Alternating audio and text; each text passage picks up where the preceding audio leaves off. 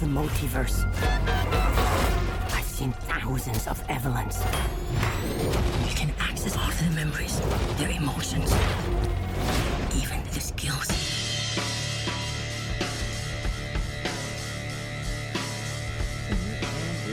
We are up and running. All right, everybody, welcome into another edition of the podcast for Man Bible Here to Pod. You're listening to the Bob. You just got back from Miami. Hey. Um, hot uh, Dominican women in, with cinnamon tans. Is that true? Is that what they have down there? Is that from a song? Yeah, Will Smith. Ah. Miami. How did I not? I should have assumed welcome to Miami. Yes, man, back from Miami. It's been I feel a little rusty. I had I had the butterflies before we got on today, which means we haven't done it in a while, but it also when you get the butterflies it means you're about to do something important, right? Yeah, I know. Yeah, we're, if you're not nervous, you're uh, you're not doing something that you care about. Um, we were in mid-season form uh, going into the Oscars. I think the, that that was a fun uh, lead up, and then uh, you kind of got, to, and then the, the big slap kind of knocked the wind out of our sails. Yeah. It's like, well, what the fuck do we talk What do about we even now? talk about? There were some movies that were coming out that we were really excited about, but I also Sound the Siren was in a play, and so it was hard to catch some of them because I was at the theater so much. So Yeah, th- those ten people that didn't know where they were uh, had to be entertained out in uh, Evanston. Hey, hey. It's a 45 seat house and we sold really well. Okay. But yeah, My apologies. sorry. Rob Grabowski No, that's cool. is I- shaking it- his fist at his radio right now. It looks like it was a lot of fun, uh, and uh, it's a, a role you were born to play. Yeah. jackass drunk karaoke. Jackass drunk at a karaoke bar, uh, constantly picking fights with uh, reference levels to um, music. So yeah, that was that was the part they uh, when they sent it over to me. I said, yeah, I get it. I know why they're I know why they're calling me. But yeah, so so um, once the, Well, the sh- theater may be dead despite your show, but movies are still hanging movies on. are yeah still doing the death march so there was a few movies that i was trying to catch up with i know you had seen them uh, as they were rolling out in uh, just their their natural release but uh, everything everywhere all at once that was the first on my list and then the northman that was the second on my list so we have both watched each and here to pod and Yeah, we're about caught up. So yeah, um, some good fun movies are coming out. I mean, Oscars were man, it feels feels like forever ago, but that was March, right? And then uh, we had kind of a a, a solid little April here in, into May. Uh, um, Northman came out May 11th, I want to say. But uh, yeah, Everything Everywhere All at Once by uh, up and coming directors The Daniels. This is an A24 movie. I thought this was the coolest movie of the year. I'm so stoked that it's kind of uh it's buzzy. People are talking about it. It's it's a multiverse movie that actually means something and is actually kind of cool and has something to say. Uh, what what did what was your take? I, I had a lot of fun with it. Yeah, the first thing I thought was someone someone in my cast was was asking me if I had seen it yet, and I said no, and I was like, well, what what is it? Because my podcast co-host is also pretty pumped up about it, and they said, oh, it's this multiverse movie, and I was thinking Matt Hayes is into a multiverse movie, and then I finally go to see it, and it has uh, multiple duels with uh, dildos and uh, taekwondo with dildos, and I said, okay, I get it now. But yeah, so the the Daniels they they did Swiss Army Man, which was a really off the wall comedy question mark it was just kind of a bit of everything and and this is another one that's a bit of everything but i thought it was Yeah, Daniel real- Radcliffe is like dead, right? And then uh, yeah, and um, uh, what's his nuts? Uh, the Riddler, uh, Paul Dano Yeah, is Dano. he? Yeah, he's he he's using him in the woods a to yeah he's like a yeah he's basically uh, marooned on an island kind of. And it, it's a, that's a that's a really wacky movie but this one's this one's grounded a little more if, if you can even say that because there's people with hot dog fingers in it. But it's i think i i really thought this was uh, very creative. And yeah. it was uh, it was very inventive in the way it went about the multiverse piece. And and really I the, the things I liked about it was just the the human elements to it because it's also it's about parenting and coming of age and dreams either coming true or failing. And I I think doing that in a multiverse way also to me in a strange way was saying, yeah, there's a lot of different ways and creative ways to tell these human stories. And here's each each little genre that we switch into is a new way to tell that human story. So many different genres used. Yeah, it's like it was like unlike anything I've seen before, but at the same time, kind of a culmination of everything I've ever seen. Uh, I, was trying to think of a way to describe it. It was like if the Matrix was hilarious. Um, Yeah, but didn't they say that they they got the idea for the movie by watching The Matrix and by watching it was like The Matrix and one other shit. This is a bad anecdote. But yeah, they had watched like two movies back to back and they got inspired because they were like, "Oh, we love these movies from the 90s. Let's let's run let's let's make a movie kind of like this." Well, it kind of felt like a really good Jackie Chan movie, and then I was not really surprised to learn that they had envisioned him for the part initially, and he's that they went to China to meet with him about it, and I guess he wasn't available. I, mean, what what could he possibly be doing? So there's only Um, two Chinese actors of this age on the planet because then they just go get Data. they just go get the, the dude from the Goonies and Yeah, yeah. yeah, it's Well, crazy. no, no, he he was supposed to be the main protagonist. Oh, he uh, was. but then they, yeah, but then uh, you know Michelle Yeoh, uh, they uh, they give it to her instead as like a, you know, switch the gender.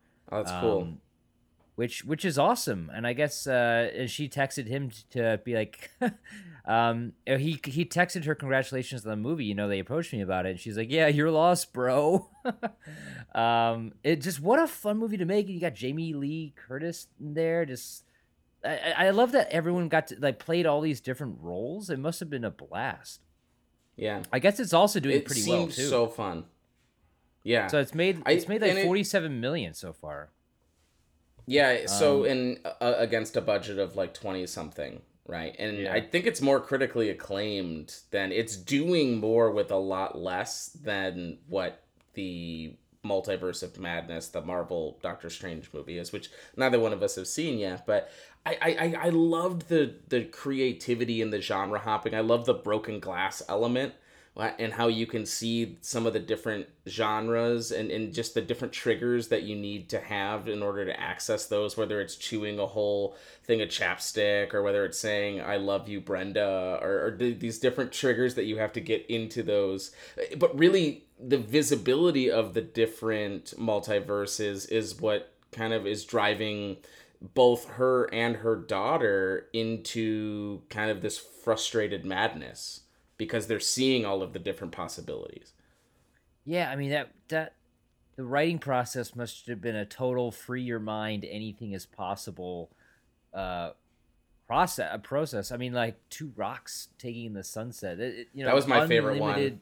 Possibilities, yeah. Yeah, just a, a- Um, a multiverse where everyone has died off and basically personalities exist through rocks. I thought that was Yeah. so funny. And then some of the, the weightiest moments of the movie are this this rock dialogue. It was like so fucking clever. I was, was, dying. yeah.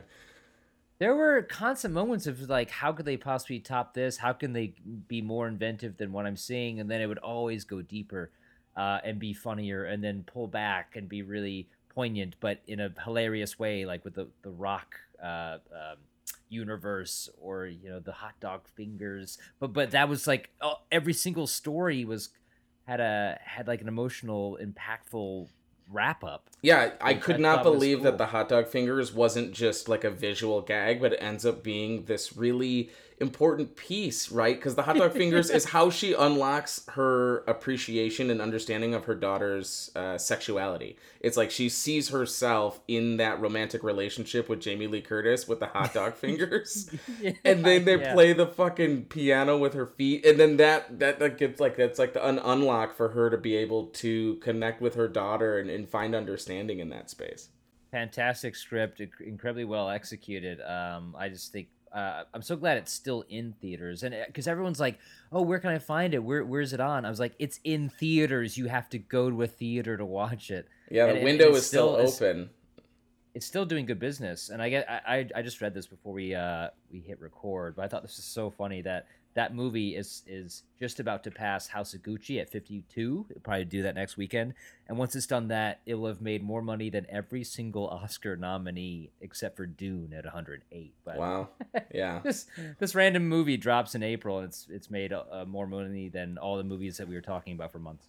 Yeah, and it's it is it is pretty random. It it has a lot of inclusion. It's this Chinese American family. I think that's that's a really uh, something to, to celebrate as well. And and even the the actor that's making his comeback from all these years from the '80s, he said he had watched Crazy Rich Asians and he was he had seen it four times and he had like laughed and cried because he was so he was having FOMO and he was jealous and he was like that Mm-hmm. crazy rich Asians it, this Jimmy Kimmel interview he was on said motivated him to get back in the industry and within like 6 months he he gets this script and he's he's like I have to do it.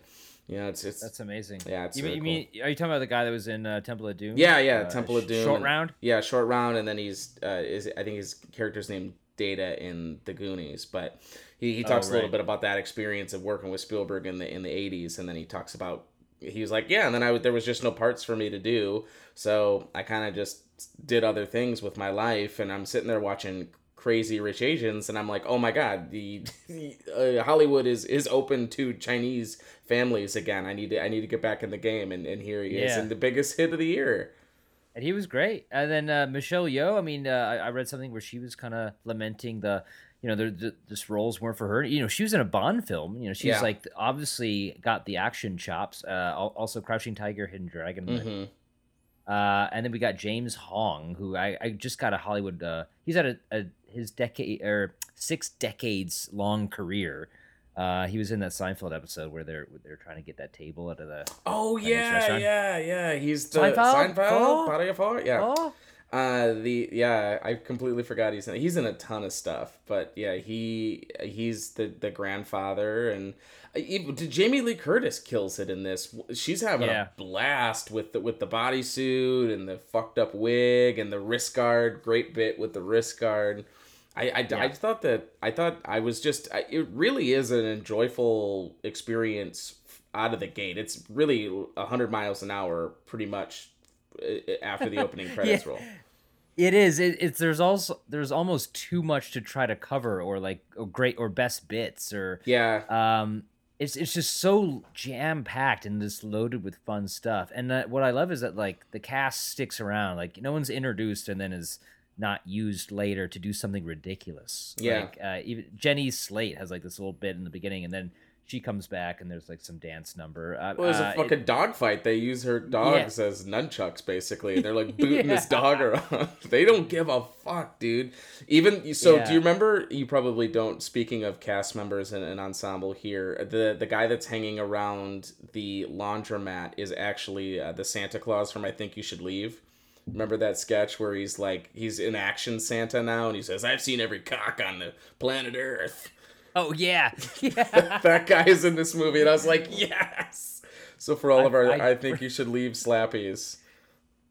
Santa. Yeah, if you, if you don't follow, I think you should leave meme page. Just uh, follow Bob instead. You'll get Yeah, all the I'll pretty much just steal them all. But I, th- it's just, and, and at the end, you know, I, I, the, this, I think I was telling Brecca, and I said, I think you'd really like it. And there's this, there's this part where the daughter, Joy, you know, she, she looks at that everything bagel, right? That black hole of your life, and and she looks at just the all of the unfathomably large scope of the world and how insignificant she feels within it, you know. And but I, I love the message at the end where it's like it doesn't really matter what versions of your life might be out there. It's it's these that are important, and so you know, obviously. Evelyn goes from you know smashing that window and basically saying like fuck this reality to that's that's the one she's going to lean into and I think that's that's a really beautiful message.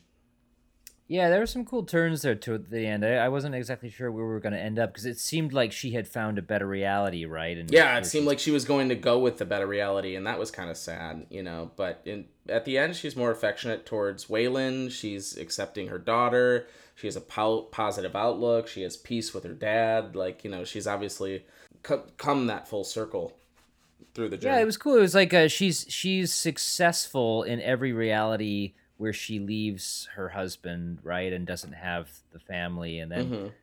But then she goes with the one with the family. Eh, I mean, you know, I it's like a what is success? effect, right? What is Uh, yeah, I- exactly. I'm sure we've all thought about like, oh, have I done this? Have I done this differently? I wonder, uh, had I joined, you know, the Naval Academy at, at a high school and uh, pursued my fake wish to be a fighter pilot instead of No, to be that was just Tom you being really pumped up on Top Gun, and all you needed Yeah, was yeah, just yeah. another Top Gun to come out. I think you did, Yeah. made the right choice there. yeah. And we're all 11, uh, 11 days out. Another Top Gun, Hey. 30 years later. hey, that's for a, Um, a different podcast. But yeah, I, I think that's I think that's a, a it's. I loved the human element at the core of this movie, and because if it was just wacky gags, we would have been watch checking, you know. And I think the fact that we Mhm. were really uh, truly invested in the family journey, I think makes it work. Yeah, that's kind of like the framework, right? That you can kind of have fun around, uh, and that definitely needs to be there and believe, be believable. And then um, I just love the reference level. Uh, I love a good, uh, you know, i not an inside joke, but like uh, thought thought out references. You know, like Ratatouille. I thought that Yeah. was like the raccoon. just a full ratatouille like and again it, it does you don't just leave it it's just not like a passing gag it's like that Right. becomes a part she has to go run that run that dude get the raccoon back and Yeah. she's on his shoulders what a fucking hilarious bit Everything gets resolved. I thought that was so like they set up all these absurd premises, but then everything gets uh, is for a purpose. yeah and, uh, i, I kept a reason. thinking what the fuck is with the hot dog bit and it's it's she's pinned Yeah. down at the end and she needs her feet Yeah, fantastic.